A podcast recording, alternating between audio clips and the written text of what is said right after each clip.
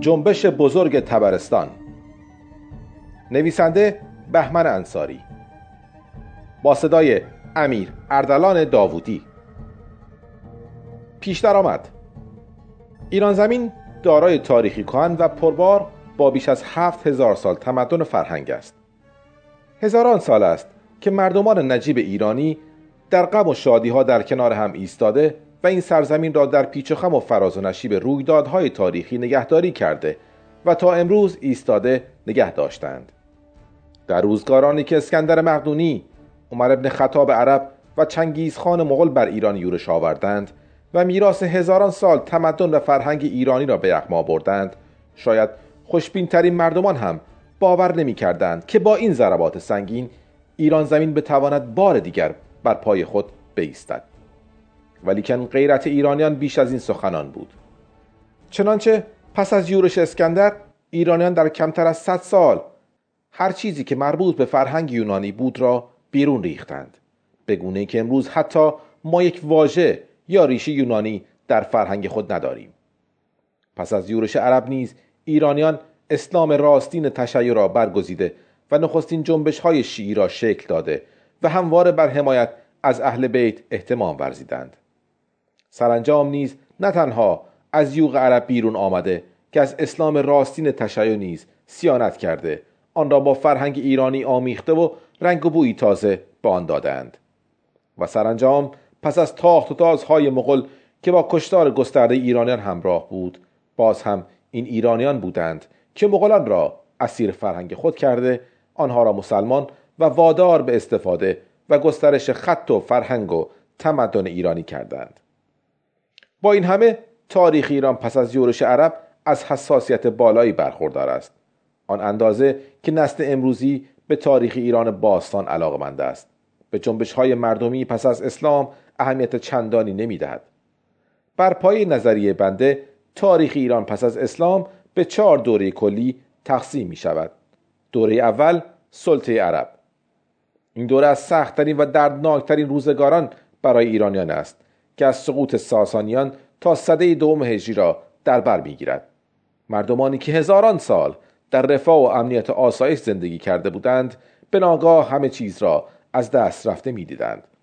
و خود را زیر دست و پای قومی بیگانه احساس می کردند. در این زمان دیگر چیزی به نام ایران وجود ندارد. حتی جنبش هایی که به وسیله بزرگان ایرانی انجام می گیرد غالبا برای خلیفه و عرب است. همچون جنبش بزرگ ابو مسلم که باعث براندازی بنی امیه و روی کار آمدن بنی عباس شد. دوم رستاخیز ایران. این دوره از آغاز صده دوم هجری آغاز و تا پایان روزگار آل بویه ادامه دارد. این بره از زمان در واقع روزگار رستاخیز ایران است. ایرانیان که از شوک یورش عرب نزدیک به دو صده در بهت بودند اندک اندک از خواب قفلت بیدار شده و به یاد گذشته پرفروغ خیش میافتند. این دوره مملو از جنبش های ایرانیان برای احیای ایران بزرگ و رها شدن از یوغ اسارت عرب است. این جنبش ها عبارتند از جنبش بابک خورمدین در آذربایجان جنبش مازیار مرداویج در تبرستان جنبش یعقوب لیس در سیستان و سرانجام جنبش فرزندان بویه که با سقوط بغداد و استقلال ایران و احیای شاهنشاهی ایران و پایان یافتن سلطه عرب بر ایران همراه است سوم سلطه ترک ها این دوره از روزگار ایران با از بین رفتن آل بویه به دست ترکان سلجوقی آغاز می شود و تا مرگ تیمور لنگ ادامه می یابد. روزگاری که اوج قدرت نمای ترکان در ایران است. سلجوقیان و سپس خار از شایان سراسر ایران را در دست خود گرفتند و مدتی بعد یورش چنگیز خان مغل آغاز شده و ایران صحنه برای تاخت و تاز اقوام بیابان گرد می شود. جانشینان چنگیز با نام ایلخانیان بر ایران فرمان روایی می کنند و پس از آن تیمور لنگ از نوادگان چنگیز بار دیگر شهرهای ایران را به خاک خون می کشد. چهارم پا گرفتن دوباره ایران. این دوره با روی کار آمدن صفویان آغاز می شود بار دیگر ایران به شکل کشور بزرگ درآمده و بدون دخالت عناصر بیگانه روی پای خود می ایستد نادرشاه افشار ایران را چون روزگار ساسانیان به قدرت نخست آسیا تبدیل می کند و کریم خان زن نیز در آبادانی ایران می کوشد. سیاهترین بخش از این بره روی کار آمدن قاجارها و به باد دادن بخش هایی از ایران است. هرچند که برخی هنرهای کهن ایرانی چون خطاطی و خوشنویسی نیز در این دوره احیا می شود. با پایان یافتن دوران قاجار تاریخ معاصر آغاز می شود که تا امروز ادامه می یابد. در این کتاب به بررسی جنبش های تبرستان که نقش مهمی در رستاخیز ایران پس از اسلام داشته است می‌پردازیم. بررسی خواهیم کرد که چگونه قیام مازیار در تبرستان برای احیای پادشاهی ایران بی نتیجه ماند. سپس سالها بعد مرداویج زیاری راه او را دنبال کرد اما او نیز با خیانت اطرافیانش نتوانست به کامیابی دست یابد. سرانجام به بررسی چگونگی به سلطه رسیدن بویان و پایان یافتن سلطه عرب بر ایران به وسیله شاهنشاه از دو دوله دیلمی خواهیم پرداخت همچنین بر دو جنبش بزرگ بابک خرمدین در آذربایجان و یعقوب لیس سفاری در سیستان که در روند رستاخیز ایران تأثیر مهمی داشتند مروری خواهیم کرد. بهمن انصاری آذر 1392 خورشیدی. شروع کتاب تبرستان تا پایان سده دوم هجری. سرزمینی که پس از استیلای عرب تبرستان نامیده شد همانی است که امروز مازندران و گیلان نام دارد پیشینه تمدن در ایران شمالی بسیار کهن است به که در اساطیر کهن ایناری روایت مربوط به بزرگانی چون منوچهر و آرش کمانگیر در این سرزمین شکل می‌گیرد مناطق شمالی ایران از دیرباز به سه بخش دیلمستان، گیلستان و تپورستان تقسیم می‌شد. اعراب سراسر این مناطق را تبرستان نامیدند. در گزارش های عربی مربوط به جهاد اسلامی در بیابیم که این مناطق به سختی به دست جهادگران عربی افتاد. به گونه ای که در فتوح البلدان نوشته بلازری آمده است که مردم این نایه بسیار سخت گوش و جنگجو بوده و از آنها با نام مجوسان سرسخت دشمن الله یاد کرده است. در صده نخست یورش اعراب تبرستان دست نخورده باز ماند و یورش هایی که به سرکردگی کسانی چون مستقله و سعید آس انجام گرفت شکست خورد. اعراب به خاطر آب و هوای عالی این بخش از ایران سخت در پی به دست آوردن و اسکان دادن قبایل خود در آن بودند. ولی با وجود داشتن لشکریان فراوان به دلیل صعب العبور بودن این مناطق و بسته بودن راه های کوهستانی به دست بزرگان شهر کوشش اعراب تا مدتها برایندی نداشت. سرانجام در زمان عباسیان بود که دروازه های تبرستان گشوده شد. در هنگام خلافت منصور افسری به نام خازم ابن خزیمه به این منطقه گسیل یافت. جنگ بی نتیجه به پایان رسید و دو طرف ماعده بسته و بر پایه آن تبرستان باج و خراجی به خلیفه پرداخت کرد و تعدادی پایگاه عربی نیز در شرق این سرزمین تأسیس شد. اما بلافاصله با بازگشت لشکر عباسی تبریان تمام اعرابی که در پایگاه ها مستقر بودند کشتار کرده و همچنان به استقلال خود ادامه دادند. سپس خازم ابن خزیمه با لشکری گرانتر به تبرستان بازگشت. این بار شهر در هم شکست و عرب تا ساری پیش رفتند. به نقل از کتبی چون تاریخ تبرستان و تجارب الامم نوشته ابو علی مسکویه بسیاری از دختران ایرانی از خانه ها بیرون کشیده شده و به تاراج جهادگران عرب رفتند. اما چندی پس از آن باز تبریان شوریدند و عربی که در آنجا مستقر بودند را کشتند و استقلال خود را به دست آوردند. این شورش بزرگ به رهبری ونداد هرمز روی داد.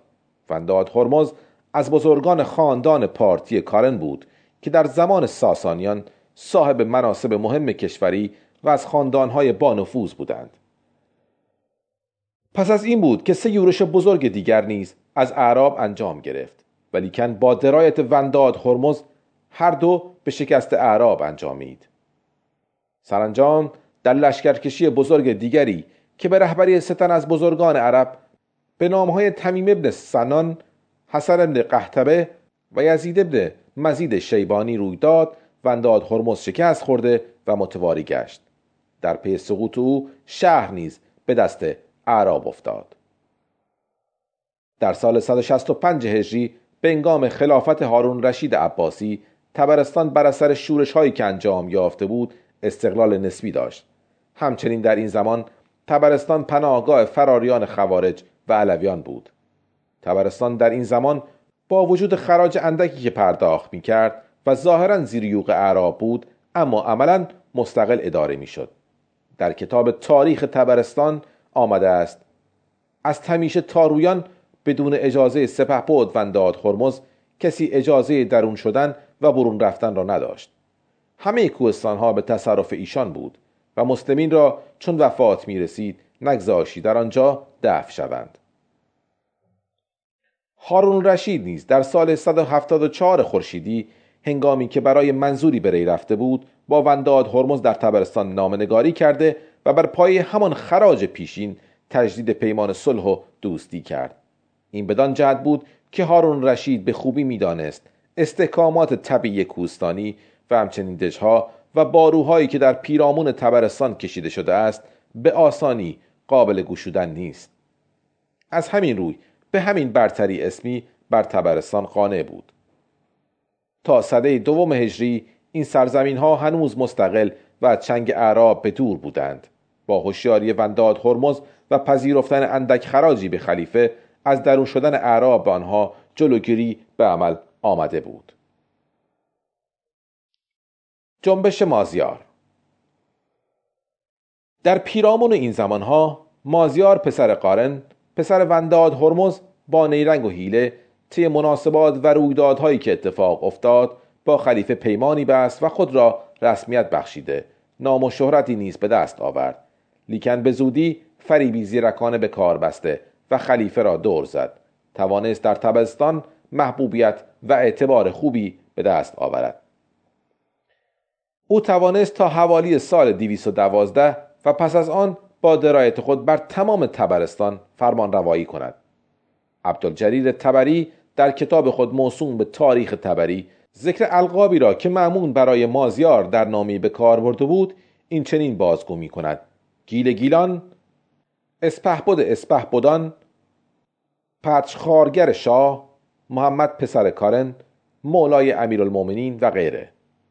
این القاب به کار رفته توسط معمون برای مازیار گویای بزرگی و اعتبار او بوده و همچنین گویای بیمی بود که خلیفه در نهان از او بر دل داشت. مازیار بسیار ایران دوست بود به گونه ای که برای کارگزاران و خودفروختگان ایرانی که برای رسیدن به جایگاهی خود را زیر دست خلیفه قرار داده بودند پشیزی ارزش قائل نمی‌شد. برای نمونه تبری روابط او با تاهریان را که وفادار به خلیفه بودند چنین گزارش می‌داد از سوی دیگر تاهر پوشنگی که از جانب خلیفه وقت فرماندار کل ایران بود در حوالی سال 201 هجری درگذشت و پسرش عبدالله به جای او نشست بر پای رسمی که معمون گذاشته بود تمام خراج شهرهای ایران به جز خوزستان آذربایجان به خزانه نیشابور ریخته می‌شد که در اختیار تاهریان بود و آنها موظف بودند تمام مالیات شهرهای ایران را گردآوری کرده و یک جا به خلیفه برسانند. مازیار که فردی وطن دوست و طرفدار احیای استقلال ایران بود خوش نداشت که مالیات را به دست عبدالله ابن تاهر بفرستد زیرا تاهر و خاندان او را افرادی خود فروخته می‌دانست که نسل به نسل تا چهار پشت سابقه نوکری اعراب را داشتند.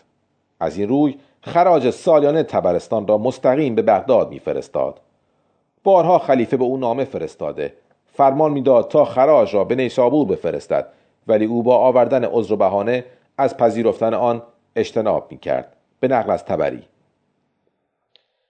در همین زمان در آذربایجان نیز جنبش خورمدینان به رهبری بابک به اوج خود رسیده بود. خلیفه که سرگرم درگیری با بابک بود فرصت کافی برای پرداختن به موضوع مازیار را نداشت.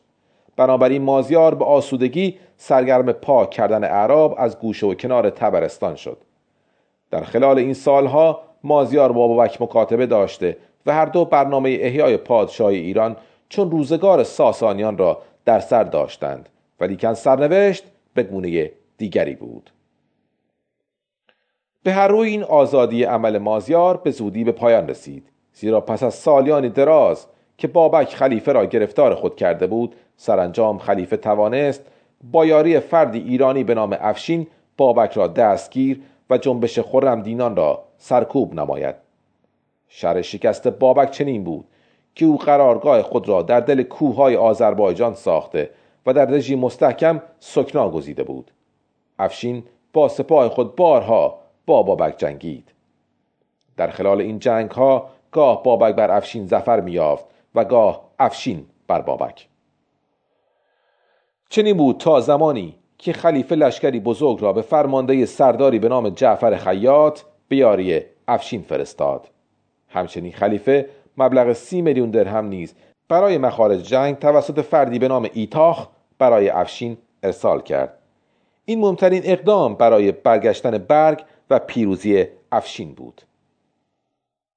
با سقوط دژ بابک و کشته یا اسیر شدن بیشتر لشکر او بابک به همراه تعداد کمی از یارانش توانست به جنگلی ما بین آذربایجان و ارمنستان رفته و پنهان شود. پس از آن نیز به کوهستانهای ارمنستان رفت. در آنجا با خیانت یکی از عمرای ارمنی دستگیر شد و به افشین تحویل داده شد. جنبش بابک بسیار مهم بود زیرا اگر افشین بر او دست نمیافت خرمدیدان سراسر ایران را از زیر یوغ عرب آزاد می کردند. افشین نیز خود طرفدار احیای پادشاهی ایران بود و با مازیار مکاتباتی پنهانی داشت که عبدالله ابن تاهر بعدها از آن آگاه شد. علت جنگ افشین با بابک را خود افشین در نامه‌ای به مازیار چنین نوشت. بابک به خاطر غرور خودپسندی خود و همسو نشدن با من و نپذیرفتن برنامه هایم گرفتار شد. پس از دستگیری بابک خلیفه که نابودی خلافتش به دست بابک را بسیار نزدیک دیده بود و از او کینه شدید داشت دستور داد تا با خشونت وحشتناکی او را به قطع برسانند. بدین گونه بود که نخست دو دست و سپس دو پای این شیرمرد را بریدند و سپس شکمش را پاره پاره کردند. این خشونت و نوع کشتار یک انسان به دست خلیفه وقت در سراسر تاریخ بی همتا بود و نشانگر سرشت غیر انسانی خلفای عباسی و عرب متهاجم و گویای نفرت وحشتی بود که آنها از ایرانیان داشتند. در نهایت پس از این زش کشی جسم بیجان بابک را بر چوبه داری آویختند. از سوی دیگر مازیار نیز در نایه خاوری تبرستان دشمنی بزرگی داشت. عبدالله ابن طاهر که از جانب خلیفه والی سراسر ایران محسوب می‌شد. بیمان را داشت که مازیار به زودی با رسیدن به قدرت بیشتر علم استقلال برداشته و از زیر لوای او بیرون بیاید. این حساسیت باعث شد تا عبدالله ابن طاهر دست به اقدامی برای سرنگونی مازیار بزند. در همین زمان نیز خلیفه به او نامه نوشته و خواهان جنگ با مازیار شد. کما اینکه افشین نیز که طمع بر خراسان داشت نامه به مازیار نوشته و از مازیار خواست تا تحت حمایت پنهان او به جنگ با عبدالله ابن طاهر شود. افشین اطمینان داشت که مازیار به راحتی بر عبدالله ابن طاهر چیره خواهد شد.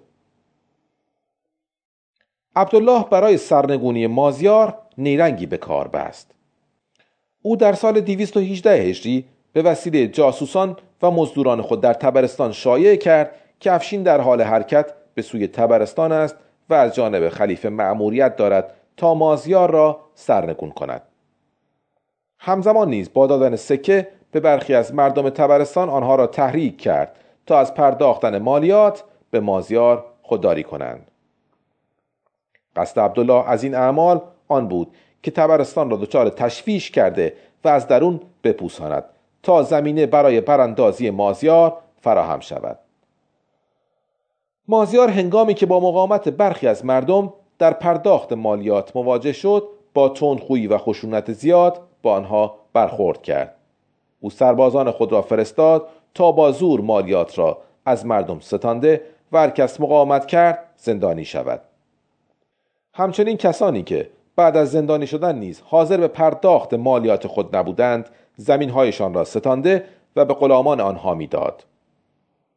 عبدالله ابن طائر نیز که به دنبال فرصت برای لشکرکشی به تبرستان بود خشونت ورزی مازیار را بهانه قرار داده و در شرایطی که بسیاری از مردمان به خاطر خشونت مازیار از او دلزده شده بودند دو لشکر بزرگ به سوی تبرستان گسیل کرد. لشکر نخست به فرماندهی عموی خود حسن ابن حسین و سپس لشکر دوم را که متشکل از چهار هزار سپاهی بود به فرماندهی حیان ابن جبله به سوی تبرستان فرستاد. در همین زمان نیز لشکری بزرگ از سوی خلیفه به فرماندهی محمد ابن ابراهیم برای نبرد با مازیار روانه شد مازیار از هر سو احاطه شده بود بسیاری از بزرگان تبرستان نیز در گوشه و کنار اندک درهم و دیناری به او خیانت می کردند و دل در گلو عبدالله قرار می دادند و آشکار و نهان از او حمایت می کردند. چون این بود که لشکر تاهری گاه با زور شمشیر و گاه با وعده و وعید پیش می رفت و شهر به شهر راه خود را می گشود. برای نمونه در شهر تمیشه که فرمانداری آن از جانب مازیار به یکی از خیشاوندانش به نام قارن داده شده بود با وعده آنکه پس از شکست مازیار باز هم می‌تواند والی تمیشه و بیشتر از آن باشد طمع کرده و به مازیار خیانت کرد و بدون دردسر اجازه عبور لشکر تاهریان را داد. از سوی دیگر با آنکه همه راه های کوهستانی ورود به تبرستان به خوبی توسط سربازان مازیار مسدود شده بود اما گروهی دیگر از سپاهیان خراسان توانستند با دادن پول یکی از این گذرگاه ها را باز کرده و درون منطقه شوند. در جزئیات این جنگ ابن اسفندیار در تاریخ تبرستان چنین نقل می کند که اهل ولایت تبرستان چنان از مازیار خشکین بودند که گروه گروه به سپاه خراسان و تاهریان می پیوستند و هر جا که آدمهای مازیار را می دیدند با آنها وارد نزاع می شدند. این نبرد به صورت یک طرفه ادامه پیدا کرد و در عمل مازیار بختی برای پیروز شدن نداشت زیرا همه چیز بر علیه او بود اما با این حال باز هم فرستادگان عبدالله ابن تاهر نمی توانست بر او دست یابد. تعقیب و گریز ادامه داشت تا نهایتا با خیانت برخی افراد خود فروخته مازیار دستگیر شد. شرح دستگیر شدن مازیار بدین قرار بود. زمانی که او با اندک سپاهیانی که برایش باقی مانده بود سرگرم شکار بود دشمنان که از طریق خیانت برخی اطرافیان او پی به جایگاه او برده بودند درون نخ چیرگاه شده و به او یورش بردند. حسن ابن حسین او را دستگیر کرد. بخش دیگری از تاهریان نیز سرگرم نبرد با سربازان مازیار شدند و بیشتر آنها را کشتن و اسیر کردند. در همین هنگام نیز عبدالله ابن تاهر که پیشتر خود به سوی تبرستان حرکت کرده بود به محل اختفای مازیار رسید. آنها مازیار و برادرش کوهیار را در بند کرده و سپس کاخ او را به آتش کشیده و زنان و وابستگان و ثروت او را به تاراج بردند. سرنوشت کوهیار برادر مازیار از این قرار بود که او از تاهریان و خلیفه امان خواست و گفت که اگر با جان آنها کاری نداشته باشند سراسر ثروت مازیار را برای آنها خواهد آورد. پس چنین کردند. اما زمانی که کوهیار برای گشودن گنج مازیار گسیل یافت هزار و دیویستن از سربازان مازیار که در محل گنج خانه بودند گفتند که تو به شاه ما خیانت کرده و او را به اعراب فروختی. حالا آمده مال او را نیز به تاراج بری. پس بر سر او ریختند و او را کشتند. سپس لشکر دیگری از اعراب آمده و این هزار و دیویست دلیر ایرانی را کشتند و بر گنج های مازیار دست یافتند. به محض که عبدالله ابن تاهر توانست مازیار را دستگیر کند برای خوشنام کردن خود نامهای به خلیفه فرستاده و برای او توضیح داد که مازیار با تحریک افشین بر علیه خلیفه شورش کرده بود و هر دوی آنها بران بودند تا دین زرتشتی را احیا کرده و همچنین با کوتاه کردن دست عرب از ایران زمین پادشاهی ایرانی را همچون زمان ساسانیان برپا کنند. مشروع این روایت و چگونگی پی بردن عبدالله از همکاری مازیار افشین در کتاب تاریخ تبرستان بدین گونه آمده است. عبدالله ابن تاهر پس از دستگیری مازیار او را درون صندوقی انداخته با خود به سوی بغداد می‌برد. روزی در این مسیر مازیار از درون صندوق عبدالله را گفت که مقداری خربازه می‌خواهد. عبدالله نخست توجهی نکرد اما کمی بعد نیرنگی به کار بست. پس او را از صندوق بیرون آورده و دستور داد برای او خربازه بیاورند. هنگامی که افشین سرگرم خوردن آن بود عبدالله شروع به چرب زبانی کرده و گفت به سبب آنکه تو از بزرگ نژادان ایرانی هستی دلم نمی‌خواهد تو را در گرفتاری ببینم. بیگمان هنگامی که پیش خلیفه رسیدیم از تو حمایت خواهم کرد و خلیفه نیز تو را خواهد بخشید. سپس گفت تا صندوق را به کناری اندازند و ادامه راه را مازیار به احترام گذر کند. روز دیگر عبدالله در مسیر خود هنگامی که به کنار روستایی رسیده بودند برای از میان رفتن خستگی سربازان مجلس بزمی تشکیل داد. همراهان به جشن و پایکوبی پرداختند. عبدالله خوشگوارتری نوشیدنی ها و خوراک ها را در پیش مازیار گذاشت و چون توانست اعتماد او را به دست آورد از او درباره چگونگی جنبش بر علیه خلیفه پرسید. مازیار بر اثر نوشیدن می در مستی بود ولی با این حال به او چیزی نگفت. عبدالله به چرب زبانی خود ادامه داد و سرانجام در قبال سوگندی که خورده بود مازیار به او اعتماد کرده و چنین گفت که پیمانی میان من بابک افشین در نهان بسته شده بود و بر پای آن ما میکوشیدیم تا کشور را از چنگال اعراب درآورده و چونان گذشته به خسروان بازگردانیم. چنین بود که مازیار خود باعث شد تا به جرم تلاش برای بازیابی امپراتوری ایرانی و احیای دین زرتشتی بهانه‌ای برای اعدام شدن به دست خلیفه که تشنه خون او بود بدهد. برای آگاه شدن از چند و چون نامه هایی که افشین برای مازیار فرستاده بود یکی از مهمترین این نامه ها را بازخانی خواهیم کرد. این نامه بهترین یاور برای دانستن نیت قلبی مازیار و افشین و بابک برای احیای پادشاهی ایرانیان و بیرون آمدن از زیر یوغ اعراب متاجم و بیگانه است. متن نامه چنین است. هیچ کس جز من و تو نتواند دین زرتشتی را یاری دهد. بابک نیز می توانست یاور ما باشد و من کوشیدم او را نجات دهم اما او با حماقت و خودپسندی خود را به کشتن داد. اکنون چاران باشد که بر خلیفه تمرد کنی. خلیفه نیز چاره نخواهد داشت جز آنکه مرا به جنگ تو بفرستد. پس من با دلیل لشکریانم به سوی تو می آیم و سپس متحد شده آماده نبرد با این قوم می شویم. چون چنین شود دیگر کسی نخواهد ماند برای جنگ با ما مگر سه طبقه عرب مغربیان و ترکان مسلمان برای سپاه عرب یک نان بیانداز و با گرز او را بنواز ترک یک ساعت تیر اندازی کرده و چون ترکش تمام کنند بر آنها یورش برده و پراکندهشان می کنیم. مغربیان نیز به آسانی منهدم خواهند شد و بعد از آن است که دین پدران زنده شده و روزگار عجم تجدید خواهد شد. لشکر تاهریان چندی بعد در حالی که مازیا را در بند داشت به بغداد رسید. در همین زمان نیز افشین به خاطر آشکار شدن نیت احیای پادشاهی ایران دستگیر شده و در زندان خلیفه بود. همچنین مزدوران خلیفه توانسته بودند که کتابی که شاید اوستای زرتشتیان را افشین از پدران به ارث برده بود و همواره همراه خود داشت را پیدا کرده و از آن به عنوان بهترین مدرک برای اثبات ارتداد افشین بهره ببرند.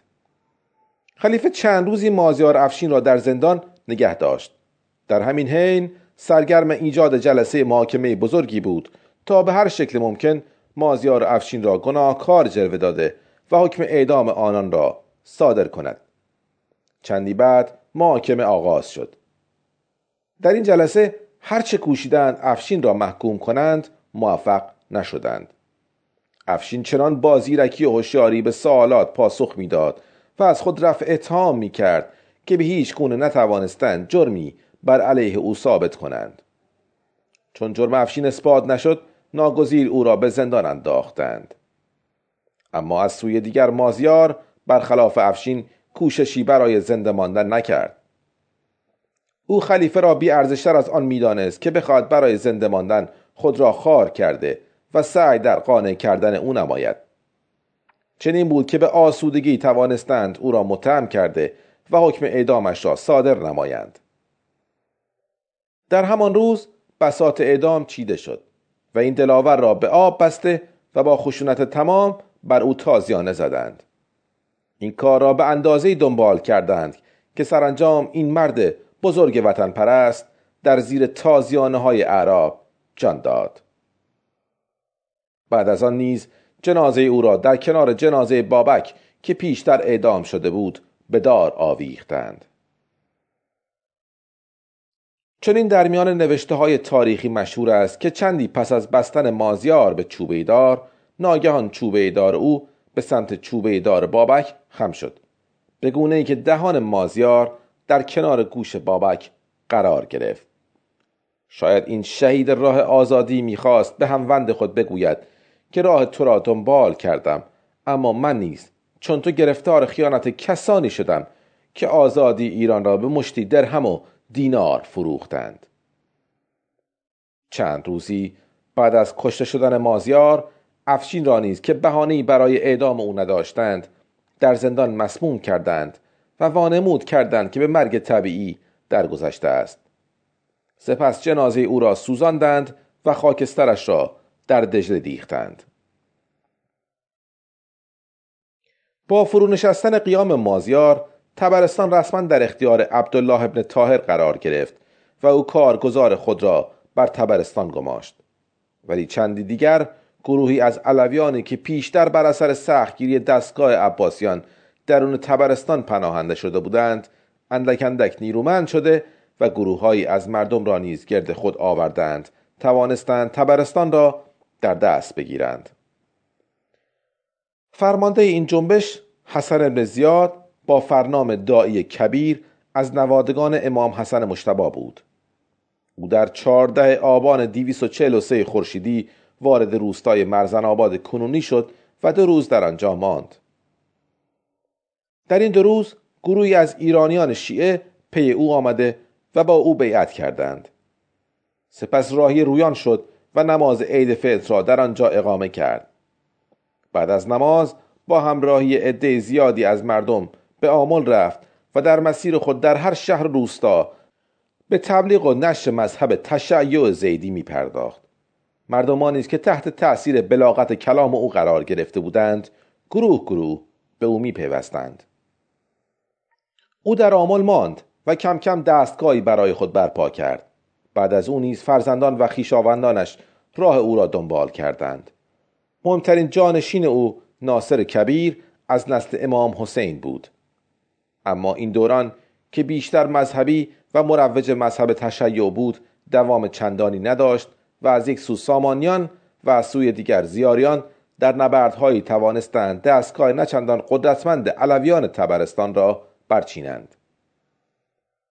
در زمانی که تبرستان در دست علویان بود یعقوب لیس سفاری بزرگمرد ایرانی برای احیای پادشاهی ایران در سیستان قیام کرد. او سیستان و بخشهایی از خراسان و کرمان و فارس را از اعراب پس گرفت و سپس به سوی خاور برگشته بلخ و کابل و هرات و نیشابور را تصرف کرد و کارگزاران عرب و تاهریان را که غلام چشم و گوش بسته خلیفه بودند از این شهرها بیرون راند. سپس به تبرستان رفته حسن امر زید علوی را شکست داد و تا آمل پیش رفت. در این زمان لشکریان خلیفه به فارس یورش برده و آن شهر را مجددا تصرف کرده بودند. بعد یعقوب بلافاصله به سوی فارس لشکر کشید و اعراب را بیرون راند. سپس به خوزستان رفته آن شهر را نیز از کارگزار خلیفه تویی کرد. در این زمان رسما به خلیفه پیغام داد که بغداد را خواهد گرفت و او را سرنگون کرده شاهنشاهی ایران را احیا خواهد کرد. در نخستین لشکرکشی به بغداد ناکام ماند و به گندی شاپور رفت. لیکن در زمانی که خود را برای یک تهاجم بزرگ و نابودگی همیشگی دستگاه خلافت عباسی آماده می کرد به مرگ طبیعی درگذشت تا نهضت سیستان نیز چون جنبش های مازیار در تبرستان و بابک در آذربایجان با بداقبالی به سرانجام نرسیده و همچنان استقلال و احیای پادشاهی ایرانی در اندازه یک رویا باقی بماند. روی کار آمدن مرداویج و جنبش بزرگ او. مرداویج پسر زیار از بزرگان ایرانی بود که توانست علویان را بیرون رانده و خود اداره امور تبرستان را در دست بگیرد. او همچون یعقوب لیس سفاری و بابک و مازیار رؤیای احیای پادشاهی ایرانی و بیرون راندن اعراب را داشت. مرداویج در آغاز کار به همراه اسفار در زمانی که علویان زمام عبور تبرستان را در دست داشتند از مردان سپاه شخصی به نام ماکانکاکی بودند. اما بعدها از او جدا شده و به نیشابور رفتند. سپس با سپاه سامانیان به تبرستان آمده و ماکانکاکی را برانداختند. اسفار در ظاهر اطاعت امیر ساسانی بود اما فکرهای بزرگی در سر داشت.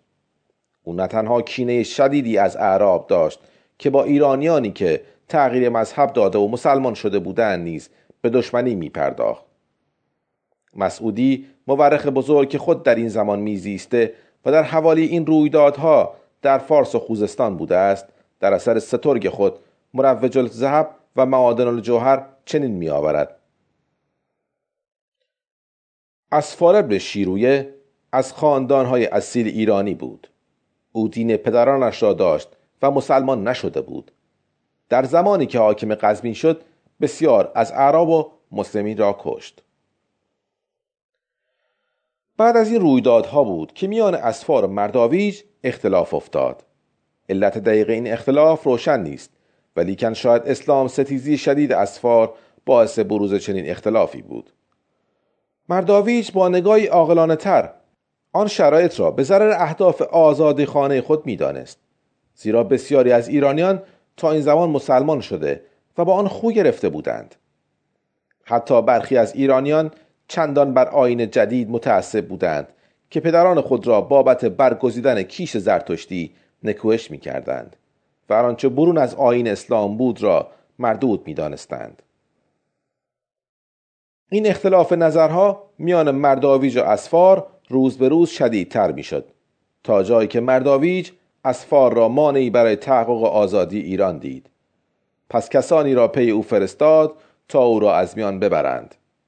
این رویدادها همزمان با رضایتی و کمی بعد از آن شورش سپاهیان افسار بر علیه او بود.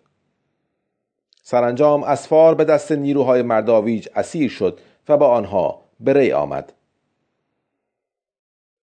مرداویج نیز با مشورت نزدیکان خود برای جلوگیری از سنگندازی های نابخردانه اسفار فرمان قتل او را صادر کرد. بعد از این رویداد مرداویج تمام ارتباط خود با امیر نصر سامانی را به کل قطع کرده و از فرستادن خراج به او امتناع کرد.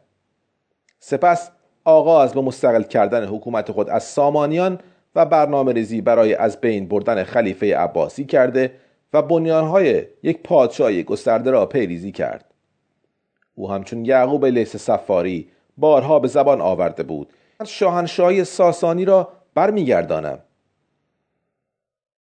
آغاز جنگ های بزرگ مرداویج برای بیرون راندن اعراب از یورش به همدان آغاز شد.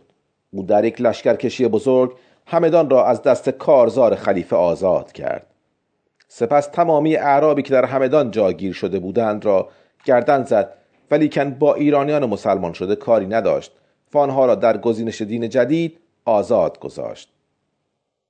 خلیفه لشکری را به فرماندهی هارون ابن قریب برای بازپسگیری همدان گسیل کرد. اما آن لشکر نیز به شدت شکست خورده و بسیاری از نیروهایش کشته شدند. ما بقیه نیز به همراه هارون به کرمانشاه گریختند. مرداوی سپس با چل هزار سپاهی راهی اسفان شد. کارگزار خلیفه در اسفان فری ترک نژاد بود به نام احمد. احمد با آمدن مرداویج از اسفان گریخت و به بغداد رفت و شهر به دست مرداویج افتاد. خلیفه عباسی در این زمان المقتدر بود. او که این قیام را خطرناک می‌دید هیئتی فرستاده و با او مذاکره کرد. برایند این مذاکره آن بود که همدان اسفان در اختیار مرداویج باقی بماند ولیکن مرداویج نیز خلیفه را به رسمیت شناخته و مبلغی خراج سالیانه از اسفان همدان برای او ارسال کند. بعد از این پیروزی ها مرداویج در اسپان برای خود تاج و تختی برهم زده و تشکیل پادشاهی داد. او بر تختی از زر نشسته و تختی سیمین نیز در زیر پایش میگذاشت.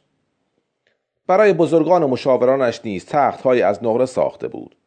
او بران شد تا رسوم شاهنشاهی را احیا کرده و ایرانی نیرومند چون گذشته را زنده کند. چنین بود که از مشاورانش خواست تا تاج و تخت و دربار ساسانی را برای او توصیف کرده و او را کاملا با شیوه آداب و رسوم دربار ساسانی آشنا سازند. آنها نیز اورنگی از زر ناب شبیه دستگاه انوشیروان ساسانی برای او ساختند. با پخش شدن این خبر که مرداویچ خواهان احیای شاهنشاهی ایرانی است موجی از امید و شف ایرانیان را فرا گرفت. این جنبش بزرگ روشنای امید بخشی در دل ایرانیان به وجود آورد و نسبت به احیای شکوه دیرینه آنها را امیدوار ساخت. مرداویچ بارها به اطرافیانش گفته بود که من خلافت عرب را برمیاندازم و کاخ شاهنشاهی را در تیسپون بازسازی و ایران بزرگ را زنده خواهم کرد. ولیکن بزرگترین عامل ناکامی او در به انجام رسیدن این مهم سپاهیان نااستوار او بودند. بسیار از بزرگان سپاه او را سپهبدان گیلکی و تپوری و دیلمی تشکیل می‌دادند که با وجود زیر یک پرچم بودند اما هنوز اختلافهای قومی و قدیمی را فراموش نکرده بودند. افزون بر آن مسلمانان سپاه او نیز از برخی اعمال او چون آرزوی احیای دین زرتشتی نیاسوده بودند. همچنین بخش بزرگی از سپاه او را مزدوران ترک تشکیل می‌دادند که هیچ دلبستگی به احیای ایران نداشته و تنها در پی گرفتن مقرری و مواجب و غنیمت برای او شمشیر می‌زدند. اینان فقط در پی کسب روزی بوده و مشخصا در مواردی که جان خود را در شرف از دست دادن می‌دیدند فرار را برقرار و زنده ماندن را بر کشته شدن ترجیح می‌دادند. اما بزرگترین ناگواری مرداویج جدا شدن سه برادر دیلمی از سپاه او بود. علی، حسن و احمد سه پسر بویه ماهیگیر که از مردان بزرگ سپاه او بودند چون بخشی از لشکر او را وفادار به خود دیدند به مرداویج خیانت کرده و با شماری از بزرگان لشکر به بهبان گریختند و در پی تشکیل حکومت برآمدند. خلیفه نیز که سخت از مرداویج در وحشت بود این فرصت را ارزشمند دانسته و بلافاصله با فرستادن نامه و هدایا از آل بویه حمایت کرد تا با رو در روی هم قرار دادن این دو خاندان ایرانی صدی میان خود و مرداویج بسازد و مانع از یورش او به بغداد شود. در این زمان مرداویج آماده لشکرکشی به فارس بود و آهنگ آن داشت که فارس را نیز از کارگزاری خلیفه پاک سازی کند. اما تیزد و بندهای میان آل بویه و نماینده خلیفه بویان به فارس رفته و بدون جنگ آنجا را در دست خود گرفتند. این اقدام بویان که موجب تضعیف مرداویج می‌شد سخت مورد تشویق خلیفه قرار گرفته و بلافاصله حکم فرمانداری فارس را برای علی بویه فرستاد.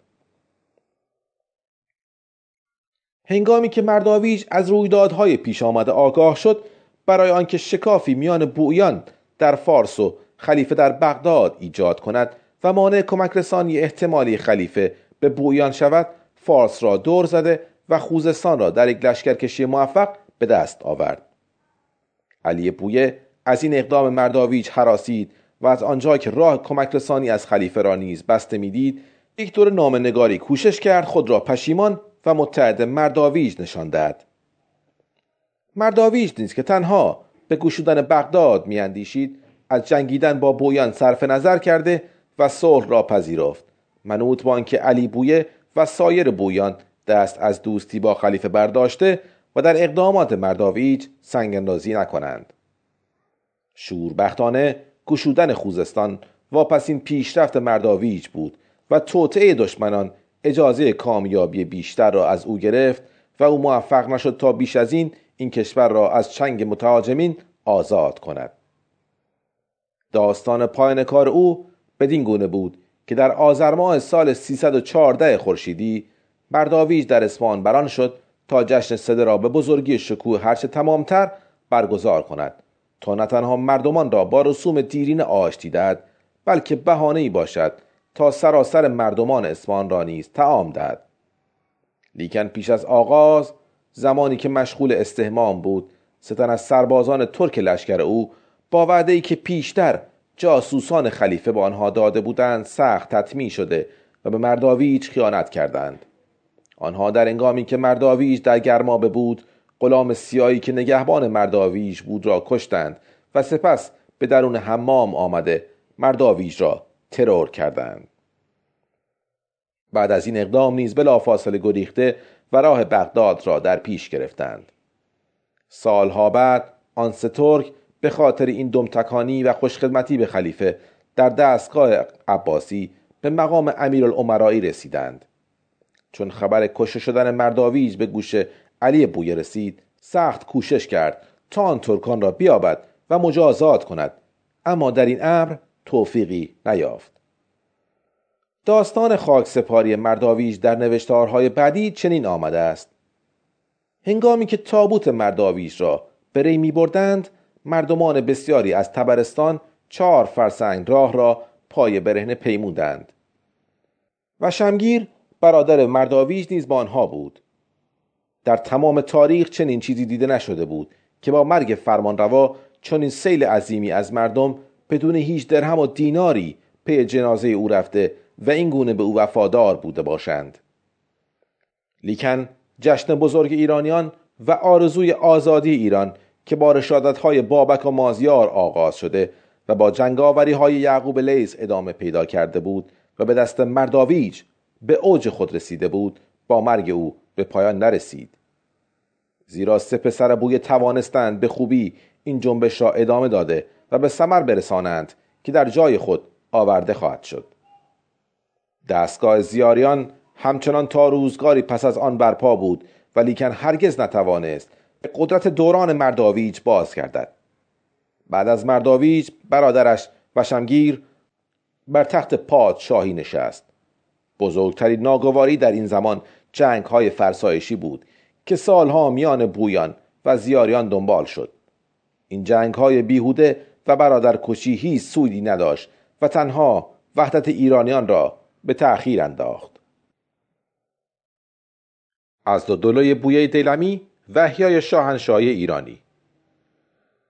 علی حسن و احمد همان گونه که پیشتر گفته شد فرزندان بویه ماهیگیر و از سربازان مرداویت بودند که از سپاه او بیرون شده و سعی در تشکیل حکومتی بزرگ داشتند.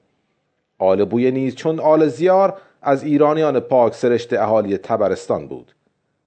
در میان این سه برادر علی بویه دلیرتر و مورد احترامتر و دو برادرش با کمال میل از او فرمان برداری می کردند. او برادرش حسن را برای جنگ در ایران مرکزی فرستاد. حسن نیز بهترین گونه شهرها را تصرف می کرد. از جمله ری را که در دست وشمگیر زیاری بود از او ستاند.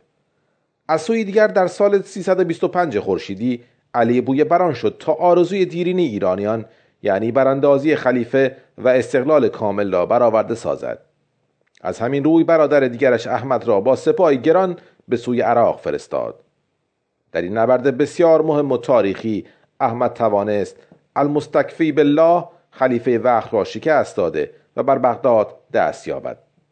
این پیروزی یکی از شیرین ترین و تاریخی ترین رویدادهایی است که برای ایران اتفاق افتاد زیرا دوران حکمرانی عرب بر عجم در این زمان به پایان رسید.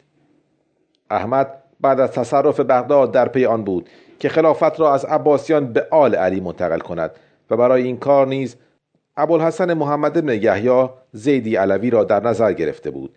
ولی کم پس از رایزنی با وزیر خردمندش بران شد تا خلیفه همچنان از عباسیان باقی بماند تا کاملا بر او چیره باشد. وزیر احمد معتقد بود که چون آل بویه دولتی شیعه مذهب است با گماردن فردی شیعه در جایگاه خلافت به ناچار باید زیر فرمان او باشند. ولیکن اگر خلیفه همچنان از عباسیان باشد به جهت شکستی که عباسیان از بویان خوردند خلیفه بیچون چرا تحت فرمان او خواهد بود؟ احمد چندی بعد برادرزاده المستکفی بالله را که المطیع الله نام داشت بر جایگاه خلافت نشاند. از این پس قدرت اصلی در دست برادران بویه بود. و شیعه که مذهب رسمی بویان بود مذهب رسمی اعلام شد. خلیفه عباسی نیز چون مهرهای در دست بویان بود که تنها به صورت دارای مقام ظاهری و فقط مسئول اجرای تشریفات مذهبی بود. همچنین اجرای مراسم محرم آشورا به گونه گسترده احترام به عقاید شیعه و برگزاری اعیادی چون عید قدیر در دستور کار قرار گرفت و حرم امامان و امامزادگان شیعیان نیز بازسازی شد. بیدرنگ پس از تسلط احمد بر خلیفه و سقوط بغداد امادالدین علی بویه در شیراز رسما استقلال ایران را اعلام و به سان پادشاهان تاج گذاری کرد این نخستین بار پس از نزدیک به سه قرن از سقوط ساسانیان بود که ایران به صورت کشور مستقل با شاه و دربار رسمی درآمد. مطیع دوله خلیفه عباسی چنان در بند و اسیر احمد بویه بود که اجازه هیچ کاری را بدون درمیان گذاشتن با او نداشت. به گونه که حتی زمانی که احمد از شهر خارج می‌شد خلیفه را چون برده با خود می برد. این اقدام احمد هم برای تحقیر خلیفه و اثبات برتری خود و هم برای پیشگیری از کودتاهای احتمالی خلیفه بود. همچنین احمد برای خلیفه مقداری مقرری ماهیانه تعیین کرده و بیت المال را از زیر دست او برداشته بود. مسعودی که دقیقا در همین دوران زندگی می کرد در مورد تحقیر خلیفه و خارج شدن زمام امور از دست او چنین می‌گوید. همکنون احمد ابن بوی دیلمی ملقب معز دوله و دبیرانش بر کار خلیفه تسلط دارند و امور دربار خلافت را سرپرستی می کنند و به وقت حاضر که سال 345 هجری است بیشتر رسوم خلافت و وزارت عباسیان از میان رفته و بویان بر اوضاع مسلط هستند. خلیفه در این دوران کاملا خار زبون شده و جز یک نام نبود. این مسکویه در جریان درخواستی که آل بویه برای ستاندن مال از خلیفه و پیریزی جنگ با رومیان داشت از زبان خلیفه چنین می آورد اکنون من جز به اندازه بخور و نمیر ندارم. همه بیت المال و ثروت در دست شما و فرمان روایان دیگر کشور است. نه قضا نه حج نه هیچ یک از وظایف پیشوا بر من واجب نیست. من برای شما تنها این نام را دارم که خطیبان شما بر منبرها می آورند تا مردم را برای شما آرام کنند. هرگاه بخواهید از این کنار گیرم کنار گیری خواهم کرد و همه کارها را به شما می سپارم با مرگ امادالدین علی بویه برادرزادش ابو شجاع پناخسرو پسر حسن بویه با لقب از دو دوله بر جای او بر تخت نشست. او بزرگترین پادشاه آل بویه بود. بعد از آنکه در شیراز تاج گذاری کرد به سوی بغداد رفت و برای قدرت نمایی و جلوگری بیشتر برای مدتی بغداد را پایتخت خود خواند. از دو دوله نخستین کسی بود که کما بیش پس از سه قرن از سقوط ساسانیان صد درصد ایران را به استقلال رسانده. خود را شاهنشاه ایران خواند و به نام خود سکه زد.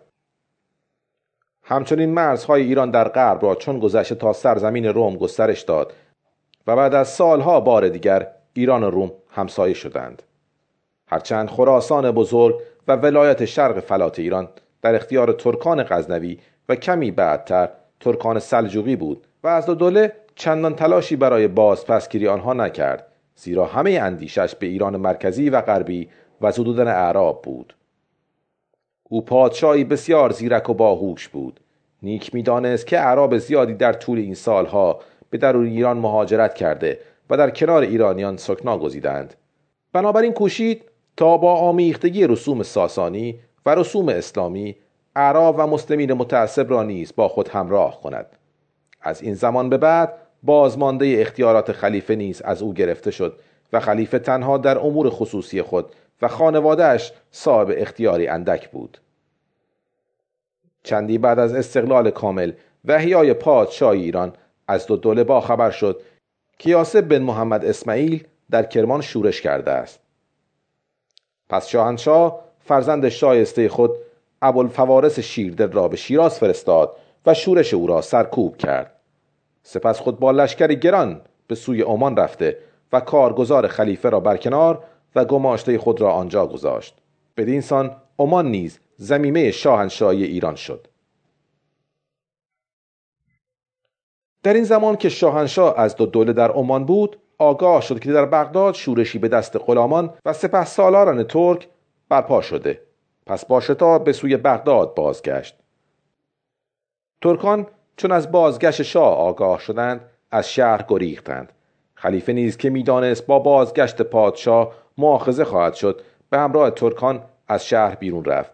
لیکن از دو دوله که برای مشروعیت داشتن حکومتش در میان اعراب به نام ظاهری خلیفه نیاز داشت گروهی را فرستاد تا این عروسک خیمه شب بازی را باز آورده و کماف سابق در دارالحکومه نگاه داشت. چون از دوله شاهنشاه ایران را احیا کرد دست بر آبادانی کشور زد. او در بغداد فارس کازرون آبادان و دیگر شهرها برای بهره بردن از آب شرب اقدام به سازی کرد.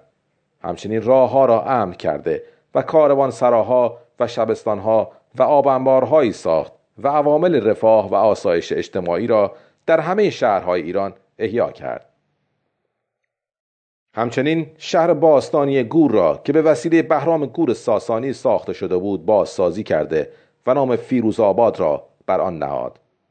منارههایی در سیرجان گسترش معابر و جاده ها در خوزستان و ایجاد آبراهایی در خرمشهر که رود کارون را به رود وصل می کند از دیگر اقدامات رفاهی او بود. دیگران که از بزرگترین خدمات اجتماعی از دو دوله آن بود که با راهنمایی دانشمند بزرگ ایرانی زکریای رازی بیمارستانی مجهز در بغداد ساخت و مسجد جامع شهر را نیز که رو به ویرانی می‌رفت آباد ساخت. همچنین ابن علم علی ابن حسین علوی را معمور ساخت رصدخانه پیشرفته درست کند. از پژوهش هایی که قرنها پیش در آن رصدخانه به عمل آمده بود تا امروز نیز بهره برداری می شود از دیگر پیشرفت های گسترده که در این دوران به دست آمد گسترش فرهنگ و ادب فارسی بود.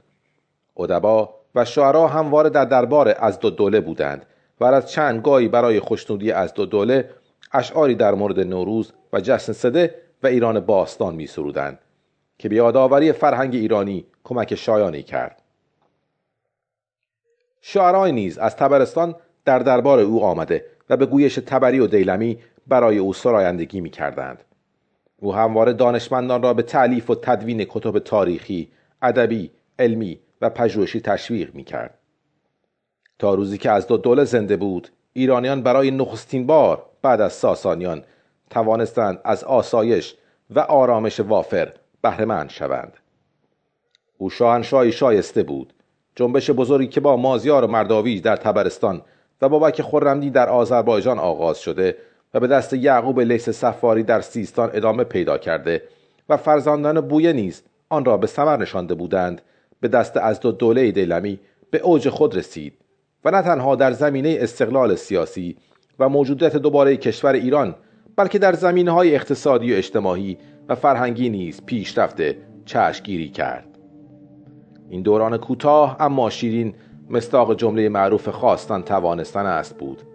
به خوبی نشان داد که هر ملتی حتی در سختترین بره از زمان اگر یک صدا برای هدفی مشخص به پا خیزد دیر یا زود کامیاب خواهد شد. شوربختانه این دوران با شکوه به زودی با مرگ از دو دوله به پایان رسید. هیچ یک از جانشینان از دو دوله شایستگی و تدبیر او را نداشتند. به مرور زمان خلیفه توانست تا حدودی سلطه خود را باز یابد. اما با این حال دیگر هرگز تسلط عرب بر عجم به وجود نیامد. از سوی خاور نیز رفته رفته ترکان سلجوقی نیرومندتر شده و زد و خوردهایی میان ترکان و ایرانیان انجام گرفت. سرانجام در سال 447 هجری با یورش تغرل پادشاه مقتدر سلجوقیان به بغداد حکومت آل بویه به پایان خود رسید. از این پس فصل تازه‌ای در تاریخ ایران شروع شد که آغاز حاکمیت ترکان بر سراسر ایران بود. پایان خرداد 95